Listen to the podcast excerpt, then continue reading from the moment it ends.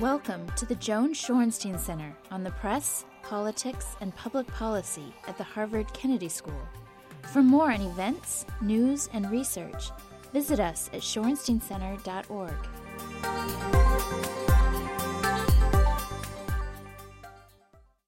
It is genuinely my, my pleasure to, uh, to introduce Josh, uh, who is here uh, to talk about the very difficult challenge of making a weekly news weekly news magazine a profitable enterprise. That's a Business Week, Bloomberg now, Bloomberg Business Week, is a, uh, a very important institution, and uh, it's important, in my opinion, that it succeed. And I know that Josh's focus as the editor uh, has been on that very thing. He has a lot of experience, spent a lot of time with uh, John Huey at uh, Time Magazine, Time Inc., and he is also someone who has had the the rather I don't know enviable experience of working for Rolling Stone and people like that, interviewing the Dixie Chicks and Bruce Springsteen and uh, so forth. But those are not the topics for No. today. Unless we get to Q and A, and that's what you want to talk about. Um, I, well, without further ado, Josh, we're very glad to have you and uh, very eager to hear what your thinking is about this this stubborn and difficult problem. Sure, it's it's really an honor to be here, um, and I'm uh, as much as I'm grateful, I'm also grateful for the fact that my old boss John Huey is not in the room for the first ten minutes. Um, it's sort of like being asked to dance the hora with a gun in your mouth, but that's fine.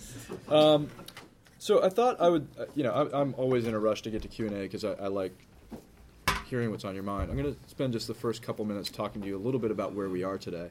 Um, the title of this is The Path to Profit, which was meant only half in jest. Um, but I think the, the key thing to take away is there is no single path. Um, that we're in not just the most disruptive moment in the history of journalism, but the most disruptive moment in the history of information. Um, and it is quite something to sit in one of these chairs and try and figure out not just day to day how to compete for people's attention, but week to week how to deal with new and disruptive technologies that don't care at all about journalism, um, but that you have to view as opportunities. So, uh, uh, why don't I just start with a little bit of autobiography? Um, I was hired to Time Magazine uh, in 1999 by Walter Isaacson. Um, when I arrived there, Time had 450 editorial employees, uh, and it was in its first and only $100 million profit year. Um, Alex and I were talking about before, they served dinner on China three nights a week um, with Crystal. And most of the time when you sat around the table, people were talking with great mournful tones about the eradication of the liquor cart, which was an airline cart that was wheeled around to the journalists on closing nights with their preferred alcohol. Um, so things were pretty good financially at that point. Um, I spent much of my first year there wandering the halls and trying to figure out basically what everyone did. And I would say that the most successful I got was that I understood what a third to maybe half did. And there were a couple of us who had been hired mostly because of our age and Walter's optimism. And I remember sitting around a table and saying, I, I think it's possible this is some form of long con that has been working for a very long time. And I never quite shook that feeling, regardless of the quality of the work and, the, and its import. Um, everything that that time was predicated on was the notion that on the demand side, readers had an obligation to read Time magazine. Um, I just, I, you know, I'm now 40 years old. I've been in this business for 19 years. I've never thought that was true. I don't think readers read out of obligation. Um, and the first thing that happened when distribution changed was that that was proven to be totally correct. They read out of a desire to find out what is going on at any given moment. And particularly, they read on the web to be made smarter and save time. And so much of the disruption that we've seen has been around a failure to understand that when it comes to the web. And as each platform moves on, um, we need to understand it too. Um, Alex mentioned that I, I was for a time the music critic, as among other jobs there. And while that has little relevance to what we talk about today, the one thing that it does train you is to understand a medium and to understand its message. And I don't particularly like country music, but I invested a lot of time figuring out what makes a successful country music song. And, and to some degree, what I have to do today, whether I care about Vine on Twitter or not, is to figure out what is going to make it successful for me. Um, I think that the money was so good and the jobs were so good for so long in, in traditional journalism that people didn't bother to ask those questions about our forms. Um, I guarantee you, whether it's Martin or anyone else, those questions are, are almost the only thing we're asking today. So uh, my career at Time was terrific. I got to write almost anything I wanted. I worked through various sections of the magazine. Um, I was the chief Euro- European correspondent for a while in London, where I ran into someone else I know here. Um, and when I got back in 2006, I, the disruption had begun in a significant way. There were layoffs. Um, I took a job running the website because I wanted to be a part of figuring out what was going to happen in our business and not sit downstream of it. Um, you know, I, I, think Time.com was fairly successful in its in its day. Um, it generated a lot of traffic. It generated a lot of revenue, and none of that stopped the overall decline in the revenue and readership of the print magazine. Uh, no matter what we were telling ourselves at the time about how it might put a halt to it and spread things, didn't work. The magazine got smaller and smaller. Um, you know, I would say this whether you're here or not. John Huey is the person most responsible for um, maintaining the integrity of what the magazine was trying to do, fighting off corporate interests, insisting that once you take an editorial magazine below 32 pages a week, you may as well not print it at all, um, fighting for staffing. But it's exhausting. And no matter how um, successful you feel on any given day about your ability to cover the news, when you reach the end of October and John and you sit down and talk about what percentage you have to cut, man, it it's brutal. And you know, I, I hate to say it, but I have given many journalists their worst day. I've had to lay people off time and time again, particularly while I was at Time Inc. And at a certain point, you think, well, am I just supposed to turn out the lights? Is that how this is going to end? So in 2009, I got a phone call um, from Norm Pearlstine, who was the editor in chief of the Wall Street Journal, was the editor in chief of Time Inc., and he asked me um, to have breakfast with him the next morning. Um, and Norm, who has a voice like Zeus, when he asks you to do something, you do it no matter what it was. The breakfast may have been in Nicaragua, and I knew that I had to be there. Um, and Norm basically had taken this job as the chief content officer at Bloomberg, and he said, What do you think of Business Week? And I said, I haven't read it in five years. And he said, he sort of stared at me, neither have I. so he, and so I was like, whew, now we can order. Um, basically, what he presented me was an opportunity. Um, Mike Bloomberg grew up reading Business Week. And one of the things that I had not accounted for in taking over a business publication is that there are a lot of people who have a, an emotional, a deeply emotional attachment to it. And Mike Bloomberg learned about business by reading Business Week and he thought um, that it needed new editorial leadership, it needed an infusion, and that ultimately um, it could be very good for Bloomberg's business. Now, um, I said earlier there's no single path to profit, and I want to just pause for a moment for those of you who don't understand what Bloomberg does. Um, Mike Bloomberg is one of the richest people in the world because he started Bloomberg LP. Um, it makes basically one product, which is a Bloomberg terminal. It is a box it does not distinguish itself based on its good looks or advanced technology. But what it does do is calculate originally bond spreads for people who need to trade all day long, and it does it with such amazing uh, celerity that once one trader has one, all the other traders need them. Um, on top of that, uh, they decided to start adding information and analytics, and a news division was born. And that news division has achieved great things over the last 20 years, but one of the indispensable things it does if you are a trader and you optimize your Bloomberg terminal, your machines trade on headlines. Um, and so before us mortals can actually finish reading a breaking news headline, the way high volume trading works these days, the machines have already made millions of trades. So if you do not have a Bloomberg terminal and you trade, you are a loser.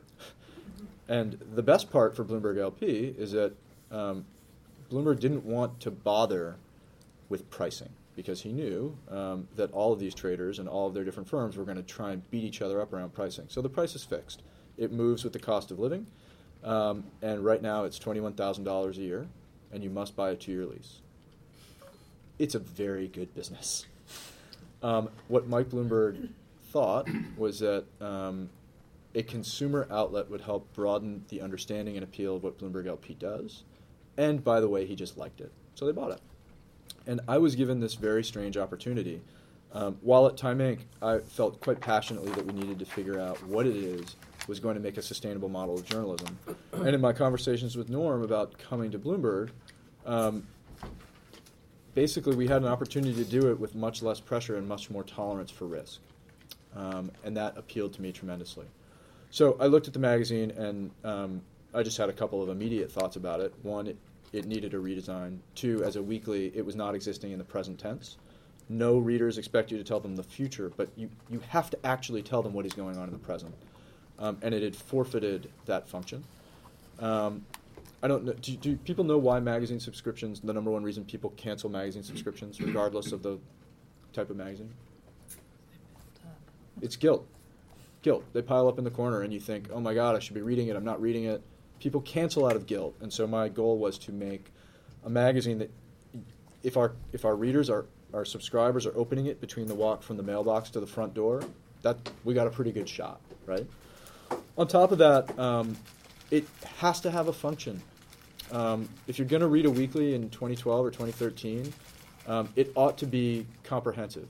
Not just have the aura of comprehensiveness, but be genuinely comprehensive. And so I, I did a fairly taxonomic exercise about what a competitive business person wants and needs to see every week. Divided the magazine that way into five sections up front um, that comprise about 30 pages, 32 pages on any given week. On top of the sort of um, function that it has to serve. These are emotional products. Um, they're one of the last information products that actually comes into your home that you hold and take with you and read in bed and has a tactile experience. And so I felt that um, in addition to preparing people to compete for the week ahead, we needed some form of seduction. Um, to me, nothing is more seductive than a great long form piece of journalism, a narrative that can surprise you, take you in all sorts of different ways, and reward your investment, even at four to 6,000 words. So we carved out a feature well. And then we did a back piece of 10 to 12 pages that's really about culture um, and the unique culture around business. Redesigned it, um, restaffed it to some degree, um, and launched it. And on top of that, created a web app, I created a, um, an iPad app that really did the same sort of questioning around format. What do people reading this publication on an iPad app actually want? How does it differ from a publication that happens in print? How do we serve them? And how do we do it so that we're not just spending money all over the place to make it happen? And the same thing on the web. You know, we, Martin knows more about web consumption than probably anybody in the world, but um, there is a different behavior when you're sitting at your desktop and clicking around at lunch and the voicemail light is blinking and your boss is sending you emails. You you are in some ways offended by my long form lead if you're sitting there at 12:30 because what it says to you is whoever is putting this together has no idea who I am and what I need at this moment.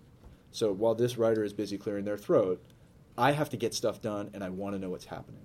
And so uh, you know I think to you know all ego on the table the only thing that I bring that has any sort of special sauce is an ability to bear that in mind anytime we enter a new field is that we have to rigorously understand what users want when they are using new technology and what our job is as far as filling it on the supply side. Um, to the degree that we've been successful, um, subscriptions are up. We added 80,000 uh, subscribers and readers to our rate base last year, um, mostly on the international side, but subscription rates are up. Advertising, um, look, it's down for everybody, but we're at the top of the down. Um, and there are definitely days, despite all that, when I feel like, how are we going to make this work? Um, for my company, um, there's no question that the, the purchase has been good. And in part, that's because more people know what Bloomberg is, and in part because it really does bring value to a terminal subscriber. Um, you know, a couple years ago, we did a cover story on not even a couple years ago, last year, we did a cover story on Jeff Bezos and Amazon and the introduction of the Kindle Fire.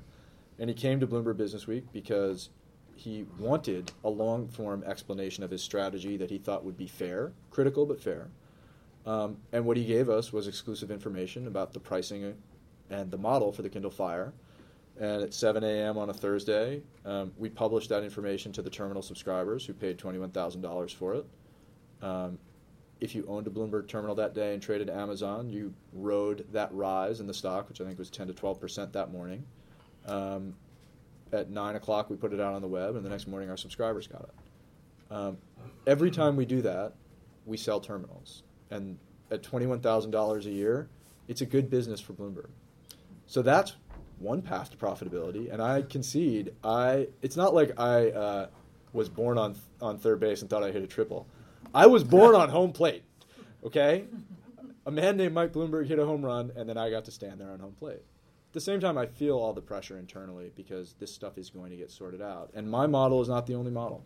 Um, everything from Andrew Sullivan to independent bloggers to us to the New York Times is going through basically the same exercise of figuring out how are we going to compete with all of this disruption, with all of these competitors with a low bar to entry, with advertisers who frankly don't know what they want, um, and they don't know how to reach the people they want to, even though they have more metrics to reach them than ever before, with subscribers who have endless uh, options uh, for their time. And ultimately, you know, I'm, I'm just going to tell you my, my own thinking on this is that the one currency I can control is the amount of time people spend with us. Um, wherever they go, whether it is on Twitter or Facebook, which is the most cursory form of engagement, to the iPad app, to the web, to the magazine, and to many places beyond that, including conferences and potentially nonfiction films. What I want is for people who care about business and economics to spend their time with us. Um, one thing I learned at Time is that the notion of the generalist is, I don't see that necessarily surviving. Um, you know, if you're doing crisis in the Middle East one week and back pain the next, you can't reasonably expect people to deeply engage with you on any level. I uh, want to defend our turf. I want to um, execute within that realm as well as possible in every possible medium. And my sense is that if I can control that, if I can make a good product and get people to spend time with us, the rest of this is going to sort itself out. Not in any one way, but in many ways. But that's the one thing I can control, and that's the bet that I've made on content.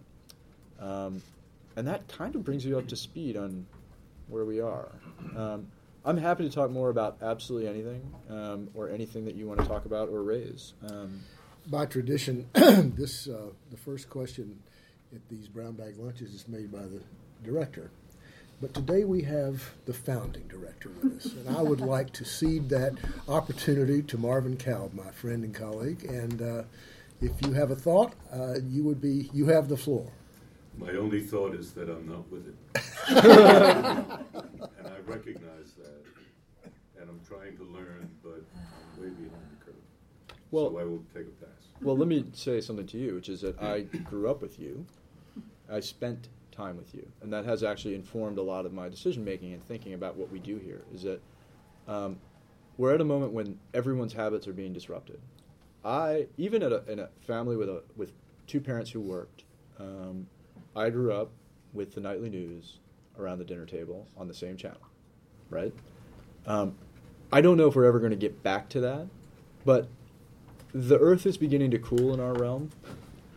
Um, habits are being formed, and I feel immense pressure to get there with the right product as these habits are being formed because I do think there's something comforting in the routine with which you gather information. And so, to, to the degree that you say you are not with it, you absolutely inform how we go about thinking about this stuff. I'd like to think that. uh, well, let me ask you uh, the, then the question how do you get people to spend time with you? What is your, do you have a formula? Do you have a, uh, a an intuitive sense? How do you do it? Yeah, I mean, look, some of this is absolutely about. Um, if you don't understand the zeitgeist, you're a little bit dead right now. I think um, there are a lot of people who came of age with bosses in the news business who um, were there as exemplars of rigor of a certain kind. Um, you know, the more I see of the leadership of people who are being successful, they actually not just have an intuitive sense of what people are reading and talking about, but they actually use things like Chartbeat and Google Trends, and they're they never let one of those things pass and figure out what is our role in speaking about that, and sometimes there isn't one. Um, and if you can't speak about it with any sort of quality, you have to call off the dogs because people have in, literally infinite choice. And um, when you're talking about who your competitors are, it used to be very simple. Um, it was the people who produce the product, you produce it with the frequency with which you produce it. Um, today, our competitors are anyone who says the word business on a platform that someone else can reach. And so we have to be very smart about delivering the best quality experience for each of those formats. It's a huge pain in the ass. It's enormously difficult. But if either you accept the premise of what our business is or you die. Can you figure it out like you say you figured out what makes a successful country song? Yeah, I mean, to some degree. Look, I, I think um, the best example of someone who has figured out specifically the web, which I think is a, a good place to start because it's in some ways the, the most troublesome and biggest elephant in the room, is that um, it does come down to making people smarter and saving them time and maybe giving them a little bit of entertainment. And so when you look at the things that are born native to the web, something like BuzzFeed, they're unapologetic about the 27 funniest puppy photos, right? And we can all be very snobbish about it, but I guarantee you 50% of the people in this room have looked at it, right? And so the flattening of that is something that's, that's actually really interesting to me. Um, for a long time, one of the fraudulent things that um, people in magazine, web, and newspaper advertising would say is that we, you should charge, we can charge you more because we deliver this premium product. And one of the things I've seen in the last two years is that advertisers are realizing the same people who go to Reuters and Bloomberg and the New York Times are looking at BuzzFeed and um, the Huffington Post and AOL. Um, and so they're driving our CPMs down. Um, that's a challenge. I want to invite students in the room to ask questions if they have any or get the first crack. And if not, uh, the floor is open. Oh, yes. I'm a subscriber and Yay. I have two subscriptions, one each for my son and son-in-law. And I read it and I like it very much, although good. I'm not a business person by any means. What I particularly like is the politics and policy section and your reporting of data on states, such as which states are trying to regulate abortion, which states um, have op- opiate problems, Mhm. uh, which states have people who can't afford medical care, etc. Uh, Could you tell us a little bit about your politics and policy section? Sure. I mean, it's a that's a good example of where I think we can be clear in our specialty. Um, you know, lots of people cover the election in all sorts of different ways. Ultimately, what I know about our reader is that um, they probably have an opinion one way or the other about who they should vote for, and they have no shortage of places to go to help inform them about that decision. Um, but there's a real market inefficiency around policy around telling people what's happening in the world, who's making the policy, and what the ramifications of that policy are, specifically on business and profit, um, but generally around policy. Um, and one of the places that, you know, as I said, we want to distinguish ourselves in everything that we do. We have to be different and we have to serve that market. And one of the interesting things that we discovered about that inefficiency is that when you fill it, people come. And so whether it's Ezra Klein and Wonkbook doing lots of linking to us, um, whether it's a knowledge that people in the White House are actually reading you, but readers like yourselves who are more general interest, you know, that wasn't being served, and complexity is one of the reasons, but also this sense that um, there isn't enough audience for it. Well, now that we can reach lots and lots of different people in lots of different places, one of the advantages is that you can actually grow audience around something that previously people didn't think they could make money on. So it, it was very much beyond you know it being a passionate element of editorial coverage. We absolutely saw a place where we could make a difference, and where people who wanted to reach those folks, and there are many advertisers who want to reach them, could reach them. Have you made any missteps in terms of the content, things that you've wanted to try and found that you were wrong? Yeah, I mean, I, so um, one of my former bosses at Time Inc., um, Jim Kelly, used to describe f- editing Time magazine as flying an Airbus, and that he was always cognizant of making sure that the wings didn't dip too left or too right. And he, he, he I, I always thought that was an interesting metaphor. It's not the one that I use because I think um, there's great liberation in knowing that um, you have to try a bunch of stuff really rapidly. but I do think our audience will tell me every day if we are too far from business and economics. They keep us in our lane. Um, it's not to say we don't experiment. It's not to say we haven't done stories where the link to business and economics isn't either tenuous or maybe not even there at all. But generally speaking, um, they'll tell us if, if we lack credibility in a certain area. Um, the feedback is pretty instantaneous. Hmm. Questions? Martin, what's your take on this? The prospects that they have? Well, I mean, the, the, the thing I appreciated most about the, the talk, in addition to the kind words about me, was that, you know, you really honed in on the essential issue of the terminal, which is, you know, the thing that is subsidizing everything else at Bloomberg.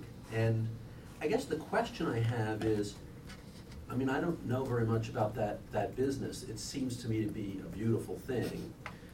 Can that go on forever? Is that something that's subject to disruption? Or is it just kind of forever, Josh? So, um, there are a lot of people who look at the business and say, well, we could do that. And Google's one of them. I mean, I, have had conversations with people at Google who say, you're, you're basically standing between the customer and information and giving it to them in a presentation layer. We do that all the time. We could steal your business. And I sort of look at them and say, right, because you're famous for your customer service. And there are two pieces to it. One is getting the information, and the other is making sure that it is optimized to each individual customer. Um, getting the information together is not as easy as it sounds. Um, some of it actually involves laying pipe to places like uh, the, the, Bureau of Labor Statistics um, and getting there faster, and speed is of the essence. And some of it is in deploying a massive customer service um, layer that talks to each customer, knows what they want, designs functions for them, integrates the systems. And those two things really do help build a pretty big wall. You know, it takes a lot. Now, could you build a Bloomberg Light that focused on only one function, two functions, yeah, and you could charge less.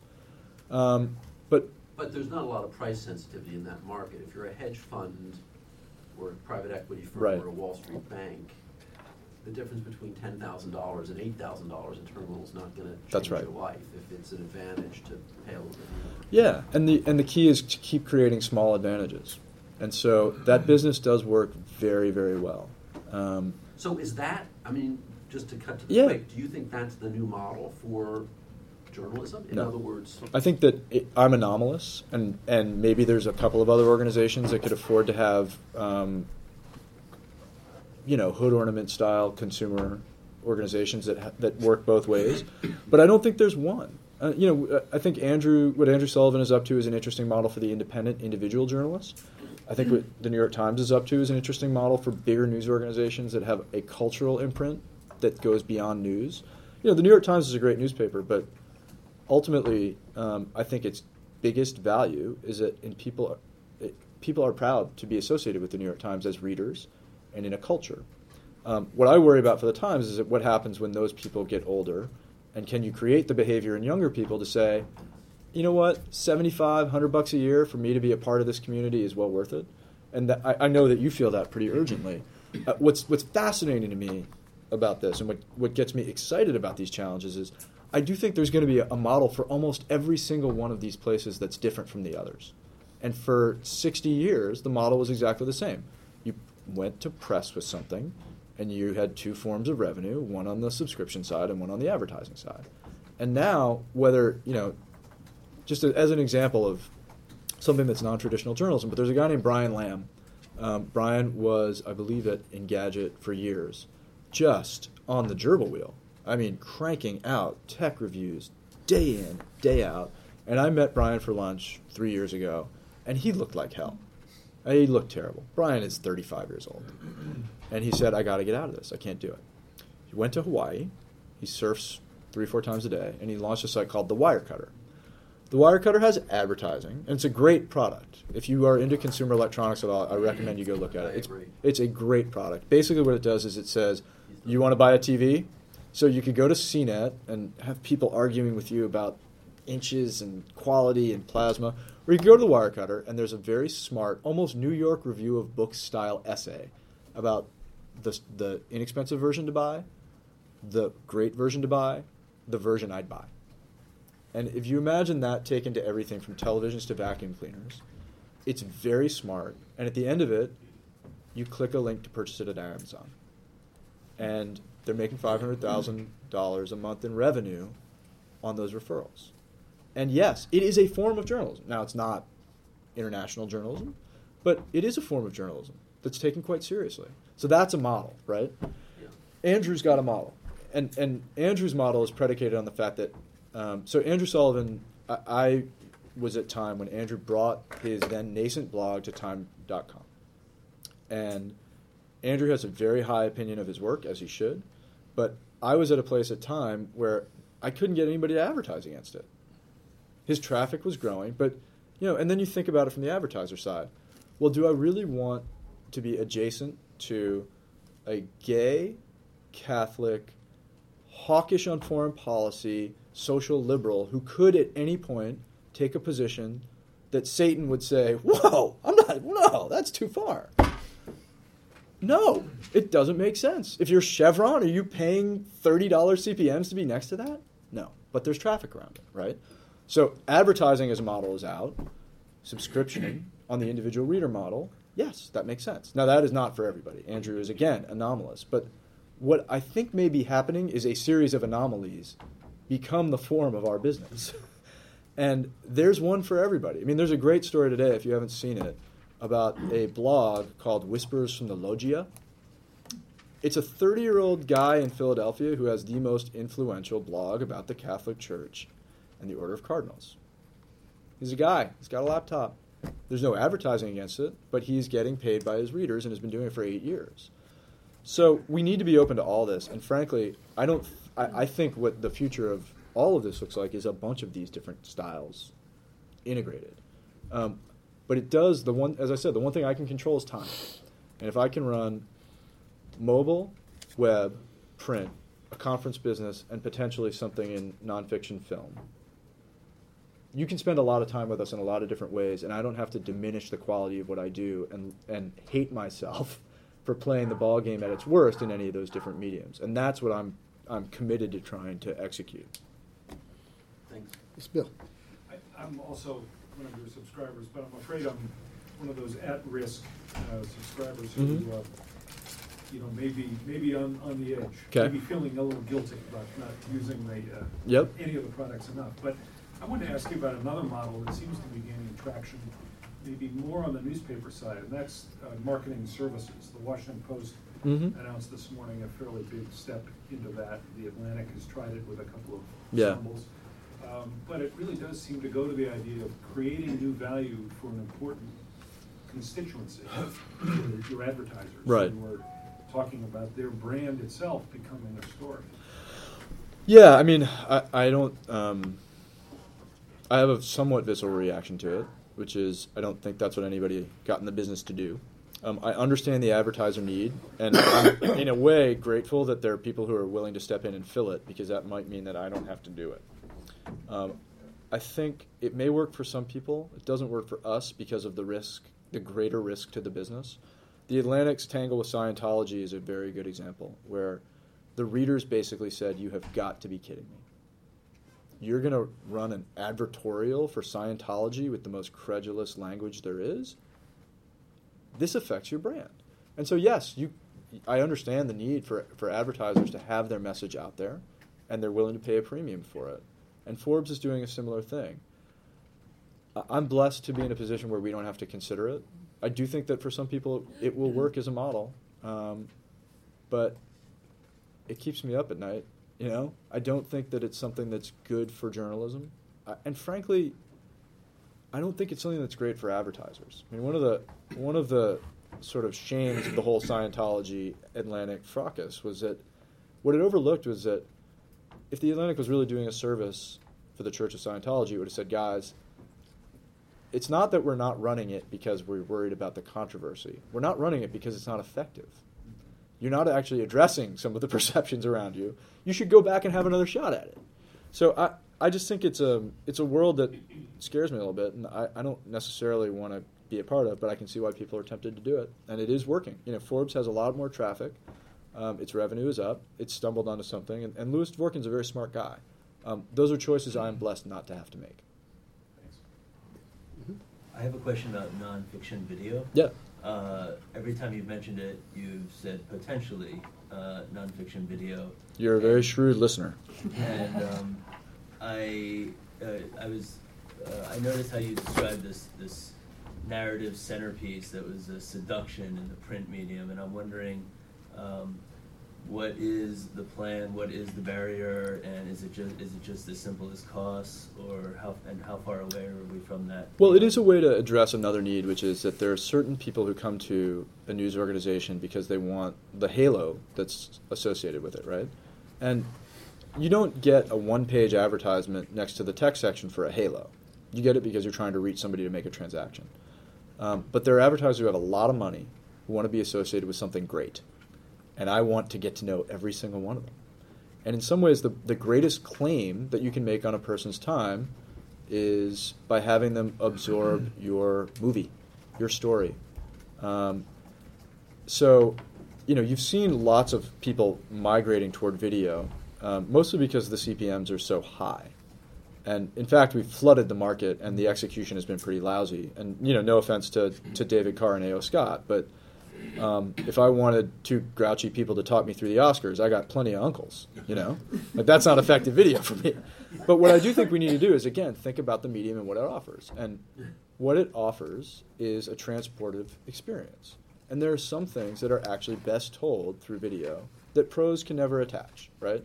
So if you want to know what it actually means to frack, well, I want to see it. The description isn't going to do it for me. Um, and video, the cost has come down, and there's still an aura around it that it's a special experience when you nail it. And I want to be in that business. I want to be in it because it's gratifying for me as a journalist and for the people who I work with, because I personally respond as a consumer to so much of that stuff. I mean, I, I have watched great Vimeo that frankly is right in our wheelhouse, and I want to be able to um, offer that to our advertisers and to our users. There's no reason we can't.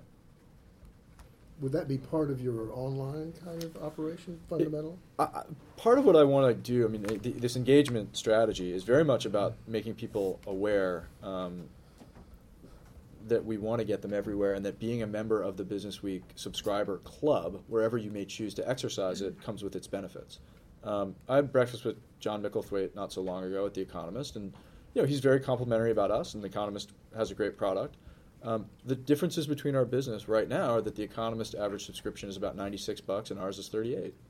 So if I can get us to 50, things look a lot different. And one of the ways I think you have to get people there is by telling them we provide value.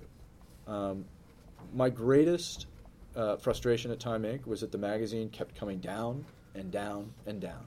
The art director there, every week we came out, he and I would look at each other and ask, ask each other the same question: Is this worth four ninety nine? These thirty two editorial pages. Did you pay four ninety nine for that?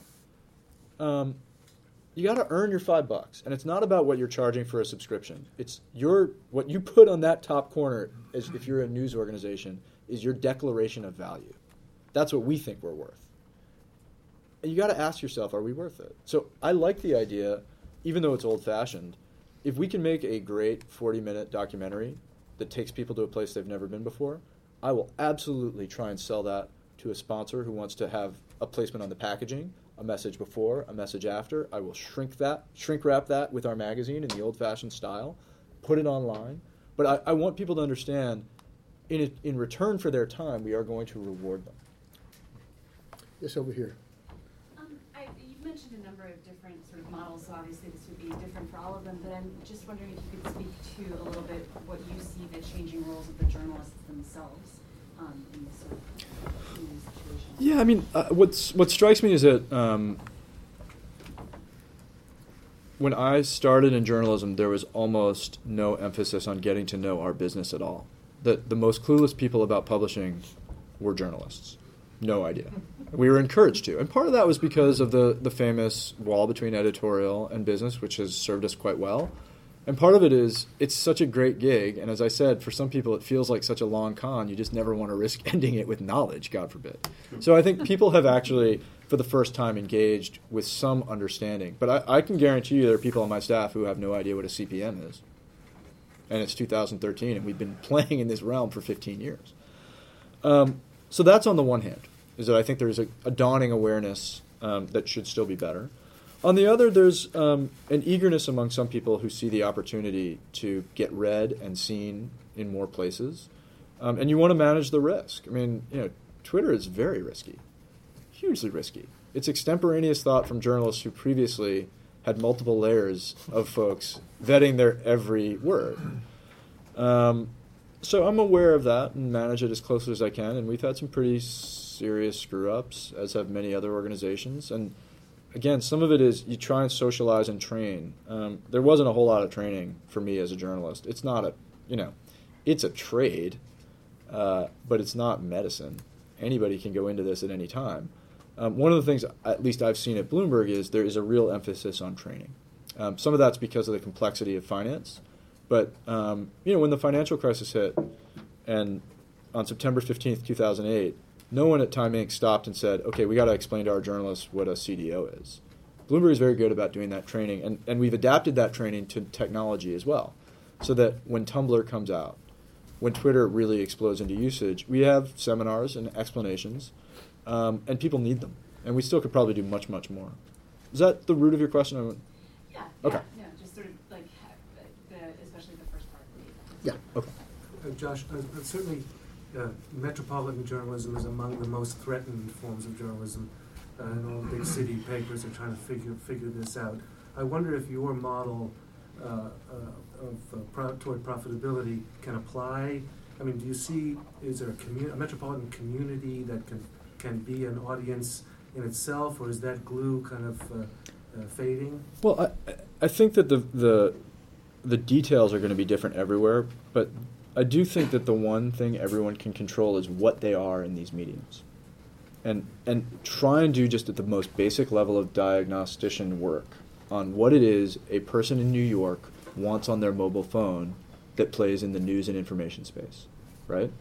Um, so uh, if you engage with that seriously, you got a shot, and you get to sort of sink or swim. I mean, what I love about the web is it's pretty meritocratic.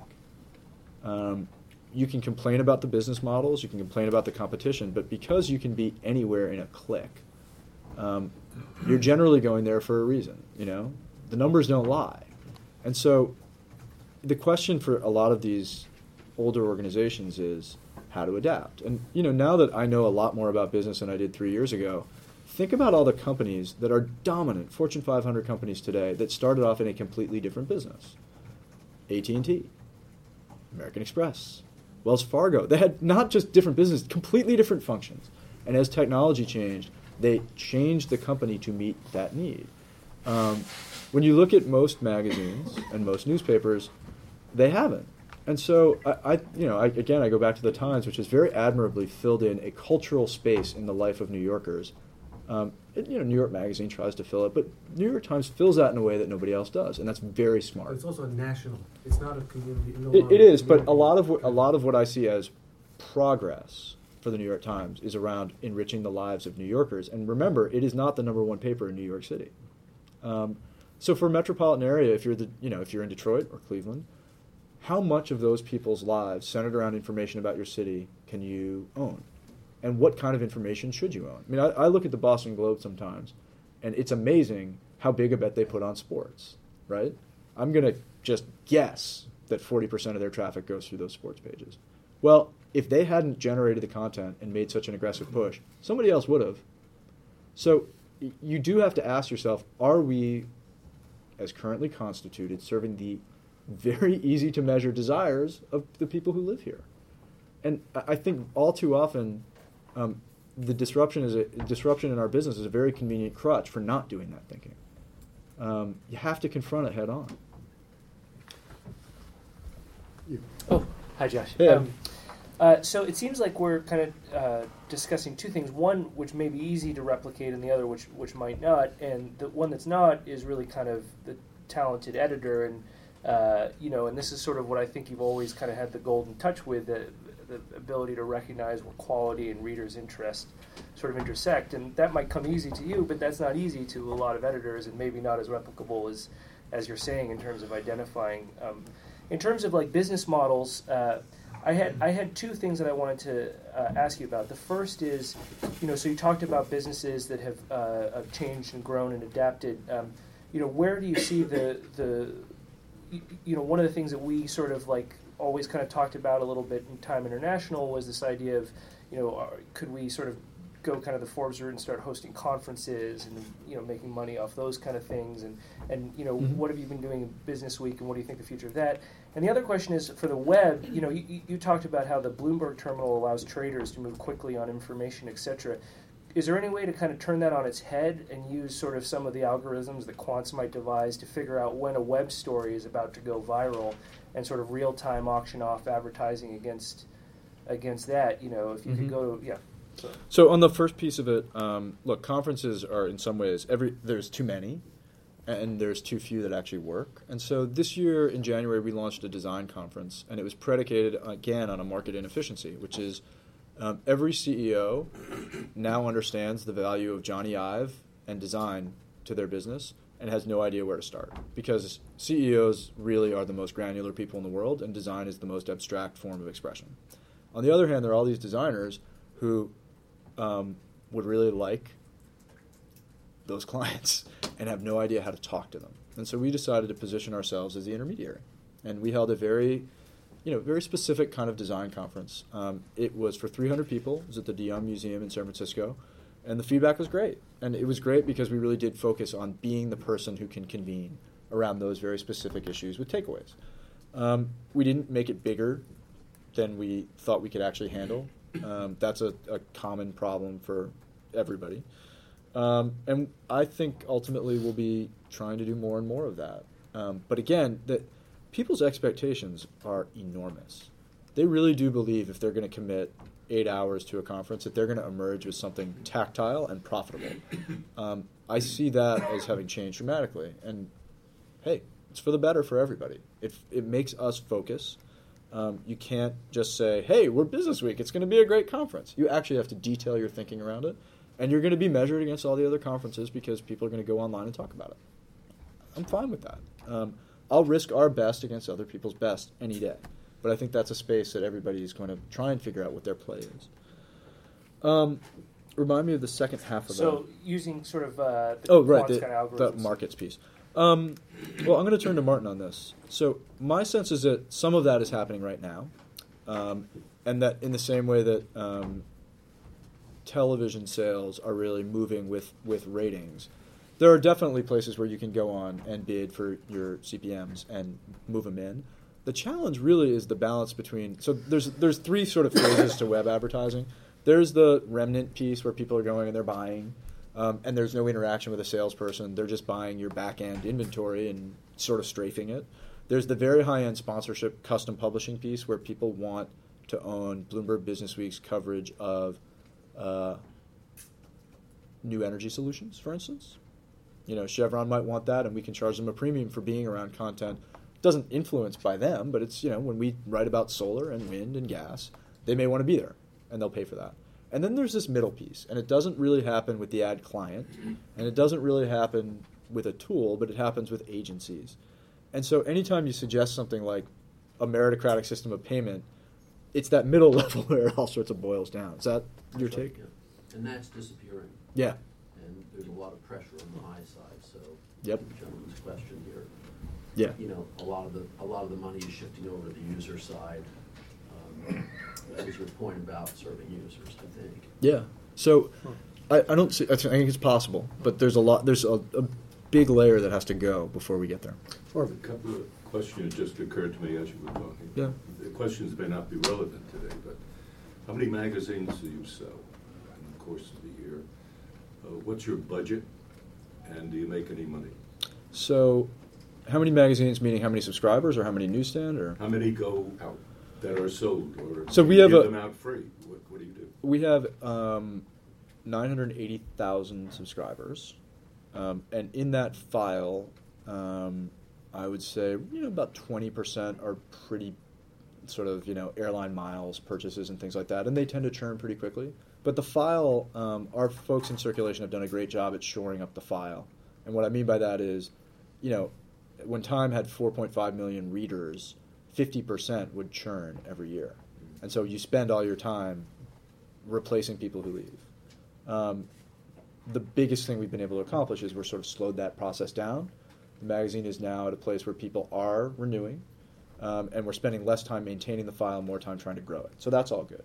So about seven hundred thousand a year where people are purchasing. 700, 720, where you can say they're purchasing at a rate that really helps us. Okay. And some is airline mile redemption, and some is um, institutional. So, like, you know, a business school will subscribe on behalf of all of its students, which is great for us in the long term, and we may take a little bit of a wash on it in the, lo- in the short term. So what's your budget? I'm not going to tell you that, but I will say that it is tight. Um, that the tolerance for this experiment within Bloomberg is um, great, but not indulgent. And so um, I watch every penny. And there's no business class travel for my guys. Um, you know, on the Bloomberg News side, anything over four hours you're flying, I abolish that. I want our money to go into stories and into staff. Um, we are not, if you were to look at us just as a single line item, we are not profitable, but that's not what we were purchased to be. We were purchased to draw people into Bloomberg. Um, that said, I think we can be. I think we can be pretty rapidly. Um, you know, just as sort of some of the things that we're not allowed to do because of where we are, and by the way, I wouldn't trade it. We have to print on recyclable paper, which is a huge cost. Um, we don't get the benefit of buying on bulk. So, where a Time Inc. or a Meredith can buy paper by the megaton, we're a little bit out there on our own. Um, our founder insists that we all sit in the most expensive real estate in the world in New York City. Um, my overhead for snacks and other things, as Martin can attest, is, is large. Um, but that's not why we exist. You told me, I believe, that if you could manage this in a different kind of way, in a, hypo- not maybe a better way, but a different way, you could be making money. Yeah. So you've got a revenue stream that is that We've lends got- itself to making money. We've got a revenue stream that lends itself to making money that I wake up scared about every day. It's not, I take nothing for granted. Yes, sir. Hello. you arrived to a magazine that even you were not reading. I would like to know how did you approach and what was the process of transforming the newsroom, of uh, changing uh, the people inside, and what were your first measures in the in the newsroom? The first weeks or the first months? How did you start Sure. changing them? Um, well, look, I mean, intentional or not, there are many people who are up for this job because um, there are many more editors than positions in this day and age. And when they hired me, um, I arrived without much of a business pedigree. I was significantly younger than some of the staff. So there were a lot of people who were willing to depart the field when I arrived, Only, maybe even eager. Um, but you know, I, I, I had a pretty distinct idea of what I wanted to do, which was make it relevant. And and the only thing you can measure in print is you look around your newsroom and are people talking about the stories that you are doing. If no one's reading out of obligation, you shouldn't be publishing anything out of obligation. And so when I would hear people say, "Yeah, it's this kind of story," you know, we did something like this three years ago, I'd say, "Well, then don't do it. don't do it today. We don't have to cover anything." because the fact is there are all these other places doing the story. What we have to do is make things that people will read in the present tense because they're good. So, you know, journalism is fairly self-selecting, um, and no one likes to withhold their misanthropy. So I, it's there's it's an easy enough room to walk into and know who's happy and who's on board, and um, the people who weren't, they either left of their own volition or it was very clear that we weren't going to have a harmonious relationship. And I, you know, I, I don't apologize for that. Um, we had something that we wanted to get done, and people who weren't interested in it, you know, within six months, there was a staff of people that was small, but that believed that that was the idea for this product. How many people work for you? Uh, I have 72, and that 72 includes writers, editors, copy editors, art directors, photo editors, and production. It's a small staff. Now, I do use Bloomberg News copy, um, and sometimes can reach into the pool and get writers from various places, and that's a huge asset. But um, you know, 72 putting out 50,000 words a week on 64 editorial pages, that's not a lot of people. And so um, the jobs are much harder, but I think they ought to be. Do you have any foreign staff? We do, a few, yeah. Yes, sir. Um, I was curious, you had mentioned earlier that when you were at Time, there was this understanding among the staff there that people had an obligation to read Time, and you always rejected that from the get-go. Yeah. I've always assumed as a reader that in the business space, that you could benefit from some sort of competitive advantage by being in the business space because there was an obligation among business people to read business news Mhm. because some way, sometime there might be, it might lead to making a good business decision that's going to make them money. Um, so I was just curious if you'd found this being your first time doing for a business publication, if there is some kind of market advantage there, some that you can benefit from. I think that or- fear is dissipated. Mhm. Um, you know, there are plenty of people who, um, out of habit, read the Wall Street Journal or read Business Week. Um, but you know, look, it, they can find out what we published from any number of sources, and that may drive me crazy. But you know, I, I did an interview with Tim Cook that moved markets. Right, it's a big deal on, in our world. Henry Blodget did eight separate stories on that interview. You never needed to see my interview to find out what the news was. And I- think that fear is dissipated, and, and it forces us to confront that reality, which is, uh, you know, you got to fight for their attention everywhere. You can't count on them coming to you, even for your own information. Do you have a way of thinking about what the added value of Business Week's coverage of something that everybody is coverage covering is? Yeah, I mean, one of the more interesting ways to measure that is in around obituaries, um, where everybody has a couple stored up. Um, and the question is, what do you have to say that's different, right? Um, and sometimes, you know, I, I remember the file at time was massive, massive obit file. I know the Times, you know, one of the one of the people observing the, the Abramson era has noted that more obituaries have appeared uh, on A1, and I actually think that's very smart because the Times does them better than anybody else. That's a real strength. Are we doing them better than anybody else? Not really. And if we can't do them in a timely fashion, we ought not to do them. So that's a negative example. But another one is, you know, the Swiss uh, fat cat banker law. Everybody see this restricting pay, Switzerland. Um, and there are a lot of people who sort of reported it straight. I happen to have a guy who lived in Switzerland and who could explain the very strange dichotomy between um, all of the wealthy tax refugees in Switzerland and the very strange populist movement there. So even though he start he got a six hour late start on it, that story added value and was something that only we could do. And so it, these are not, you know, I, I, I think the biggest takeaway about how we do things editorially is that um, there's no single decision. What it now is down to is thousands of decisions in any given week about how you are going to dictate your coverage. And you hope that you're good enough that that amounts to an aesthetic and a voice that's kind of uniquely yours. Would you, for instance, want uh, the wealth gap to be a Business Week signature story that you do a lot on from on a continuing basis, or, or I mean, is that something not directly business but about money?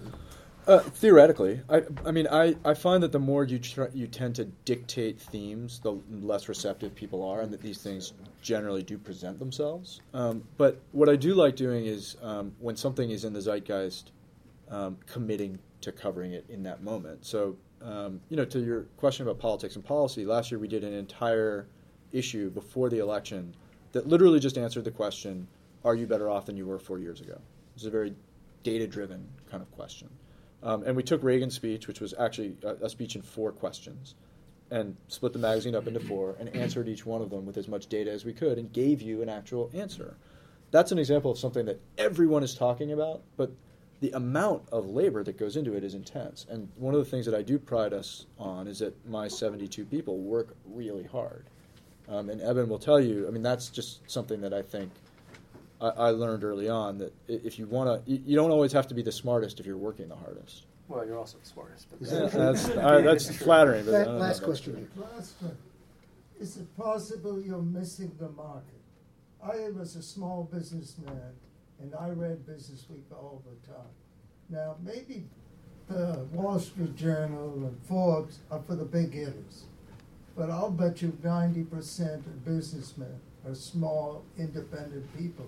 And they love to read a story about a couple of women who decide to make pocketbooks and turn it into a hundred million dollar business. They love to read those stories. It gives them hope and inspiration. Now there's nothing out there like that anymore. You've turned Time Magazine, you've turned Business Week into a Time Magazine with a business orientation, would be my guess.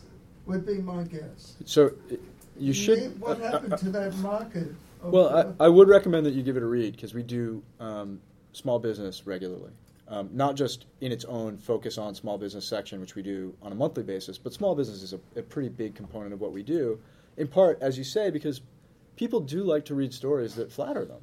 And small business stories of, you know, we have a feature called Small to Big, which is actually talking about one individual business and how it progressed from being a small startup into something that's not just sustainable, but someone is now a successful CEO. But I will tell you this we are missing some market at all times. And I, I'm very proud of that. We can't own every market. The lesson of the last 15 years is you cannot hope to own every market because this world rewards specialty. And if you are thinking you can own every piece of any market, you're wrong. The only place I see right now that owns almost everything is ESPN. It owns sports in a way that, frankly, in the old days, there would probably be an antitrust investigation. but nobody else has that right now, and I don't think anybody else is ever going to have it again. So I do have to alienate certain markets to have the share that we have right now. It's just a reality. Josh, thank you. My Thank you for coming. Good luck. We're, we're going to need it.